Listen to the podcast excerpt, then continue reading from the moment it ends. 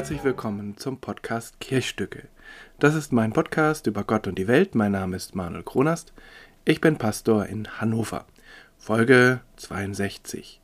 Ich habe mich schon eine ganze längere Zeit nicht gemeldet. Das lag einfach daran, dass viel zu tun war um und nach Weihnachten. Aber jetzt dachte ich mir, jetzt muss ich einfach mal wieder eine Folge machen es ist keine ganz neue, doch es ist eine neue Folge natürlich, aber es geht um ein Gebet, was ich in einer früheren Folge schon mal vorgestellt habe, nämlich den 139. Psalm.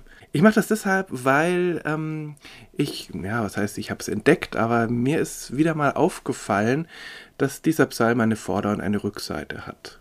Oder einen ersten und einen zweiten Teil.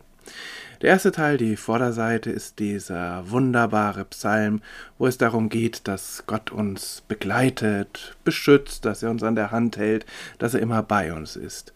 Ich sitze oder stehe auf, so weißt du es, du verstehst meine Gedanken von ferne. Von allen Seiten umgibst du mich und hältst deine Hand über mir. Und natürlich dann dieser ganz poetische Vers, nehme ich Flügel der Morgenröte und bliebe am äußersten Meer, so würde auch dort deine Hand mich führen, und deine Rechte mich halten.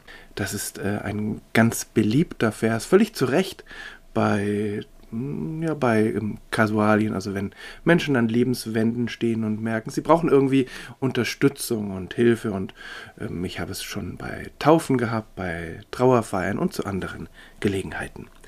Also Psalm 139, ein wunderbarer Psalm, wo es darum geht, dass Gott bei uns ist. Und ich finde die Bilder ja grandios. Da geht es ja nicht nur um diese geografische Weite, also das äußerste Meer, wie auch immer man sich das vorstellen kann, und die Flügel der Morgenröte, was für ein wunderschönes Bild, wenn wir da uns über äh, vorstellen, wir schweben da über die ganze Welt und es geht nicht mehr weiter und dann ist da das äußerste Meer und äh, weiter können wir gar nicht gehen und trotzdem ist da Gott bei uns. Und auf der anderen Seite wird der große Bogen auch aufgespannt, was die Lebenszeit betrifft. Es war dir mein Gebein nicht verborgen, da ich im Verborgenen gemacht wurde, da ich gebildet wurde unter der Erde. Deine Augen sahen mich, da ich noch nicht bereitet war, und alle Tage waren in dein Buch geschrieben, die noch werden sollten und von denen keiner da war zu dem Zeitpunkt, dass überhaupt noch gar kein anderer uns sehen kann, wir uns selbst noch gar nicht wahrnehmen können eigentlich noch gar nicht klar ist, was mal oder ob wir überhaupt mal etwas werden als Lebewesen. Da ist Gott schon da und hat uns schon im Blick und das hat ja bei Gott auch immer diese liebende, wertschätzende Komponente, jemanden ansehen. Das ist nicht nur einfach eine Wahrnehmung, sondern das ist äh, ein Liebesakt. All das ist in diesem Psalm drin und da gibt es noch ganz viel mehr wunderbare Verse. Nun hat dieses wunderbare Bild zwei Haken. Ja, sagen wir mal mindestens zwei Haken, aber es sind zwei, die mir aufgefallen sind. Das eine ist, wie es immer so ist bei diesen wunderschönen idyllischen Bildern in den Psalmen, Psalm 23, das äh, frische Wasser, die grüne Aue und so weiter, dass da einfach die Anfrage kommt, ja, so ist es halt nicht. Die Welt ist kein Ponyhof, sie ist auch kein wunderbarer Ort ohne Leid und Schmerz, sondern sie ist, wie sie ist.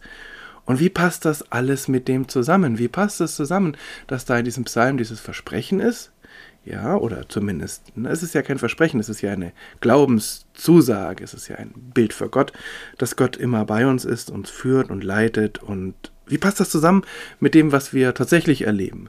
Mit dem Scheitern in unserem Leben, mit Krankheit und Leid und Abschied, den wir nehmen, ganz abgesehen von dem, was wir in der äh, weiten Welt oder auch hier in Europa wahrnehmen, mit Krieg und Leid und Flucht und Hunger und ähm, Gewalt und Hass. Also wie passt das alles mit diesen wunderbaren Bildern zusammen? Das ist der eine Haken. Der ist tatsächlich ja einer, der sich durch die Bibel zieht oder überhaupt durch das ganze Gottesbild. Theodizee nennt man das ja, diese Anfrage, warum es sein kann, dass ein guter und gerechter und liebender Gott es zulässt, dass es Leid auf der Welt gibt. Das könnte man auch im Kleinen auf diesen Psalm anwenden. Der zweite Haken ist etwas versteckt. Naja, eigentlich ist er gar nicht versteckt, weil äh, er liegt, wenn man die Bibel aufschlägt, bei diesem Psalm offen zutage. Aber er wird ein wenig verborgen. Denn ähm, in Gesangbüchern oder auch sonst, äh, wo der Psalm gebraucht wird, ist er oft gekürzt. Das liegt natürlich an der Länge, auch wenn es nur ein mittellanger Psalm ist, aber es liegt auch an dem, was noch weiter hinten in diesem Psalm steht. Ich habe ja vorher von einem vorderen und einem hinteren Teil gesprochen. Da stehen nämlich plötzlich Worte und die klingen dann doch ganz anders und sie kommen auch unvermittelt. Zunächst wird gesagt, wenn ich aufwache, bin ich immer noch bei dir, bei dir Gott. Und plötzlich kommt, ach Gott, wolltest du doch den Frevler töten, dass doch die Blutgierigen von mir wichen, denn voller Tücke reden sie von dir und deine Feinde erheben sich ohne Ursache. Sollte ich nicht hassen, Herr, die dich hassen, und verabscheuen, die sich gegen dich erheben, ich hasse sie mit ganzem Ernst, sie sind mir zu Feinden geworden. Und plötzlich ist alles da, was wir in den ersten Versen vielleicht vermissen könnten. Plötzlich ist die Idylle wie weggefegt und ganz unvermittelt merkt man, diese wunderbare Welt ist eigentlich nur die Vorderseite. Und manchmal nicht mal das, sondern da gibt es Hass und hier wird ja gesagt, es sind die Frevler, es sind die Blutgierigen und es sind die, die Gott gegen Gottes Gebot sind. Das sind gefährliche Verse, weil sie so leicht missverstanden werden. Und ich muss ehrlich sagen, ich finde es eigentlich ganz gut, dass äh, im Gesangbuch das zusammengekürzt ist und diese Verse da nicht stehen, weil ich würde sie nicht mit der Gemeinde beten. Das klingt dann ganz schnell so wie mit tötet die, wie tötet die Ungläubigen oder nieder mit denen, die nicht sich zu unserem Gott bekennen. Und deshalb möchte ich es eigentlich nicht, weil es so missverstanden werden kann. Und ich glaube, weil das auch gar nicht gedacht ist als Gebet für alle. Also zumindest finde ich es dazu nicht passend, sondern es ist für mich zunächst mal ein ganz persönliches Gebet. Ein persönliches Gebet, wo es plötzlich aus der Beterin oder dem Beter hervorbricht. In all den idyllischen Schilderungen, in all dem ganz tiefen Vertrauen, dass Gott immer da ist, bricht das heraus. Und vielleicht gerade deswegen, vielleicht weil die Beterin sagt, ja, ich kann diesem Gott das vor die Füße werfen. Weil er eben immer da ist, weil er mich begleitet und weil er mich liebevoll begleitet. Und wenn ich jetzt sowas sage, dann hab, muss ich nicht Angst haben, ich krieg gleich eine auf den Deckel, weil man das doch nicht sagt, schon gar nicht in einem Gebet, sondern ich kann das einfach Gott vor die Füße werfen. Insofern finde ich es in einem persönlichen Gebet, ja, angebracht ist vielleicht das falsche Wort, aber da hat es seinen Ort. Denn solche Gefühle haben wir ja oder haben viele von uns. Ich habe sie tatsächlich manchmal, wo ich denke, wie kann es sein? Wie kann es sein, dass Menschen ohne Skrupel sich gegen Gottes Willen und auch gegen Menschenrechte versündigen und damit durchkommen? Wie kann es sein, dass in diesem, in dieser göttlichen Schöpfung Gottlosigkeit unterwegs ist. Oder vielleicht weniger religiös ausgedrückt, wie kann es sein, dass so grausame Verbrechen geschehen, wo doch eigentlich wir Menschen davon überzeugt sind? Oder zumindest haben wir das in Worte gefasst in den Menschenrechten, dass wir so miteinander umgehen sollen, dass diese Welt lebenswert ist für alle.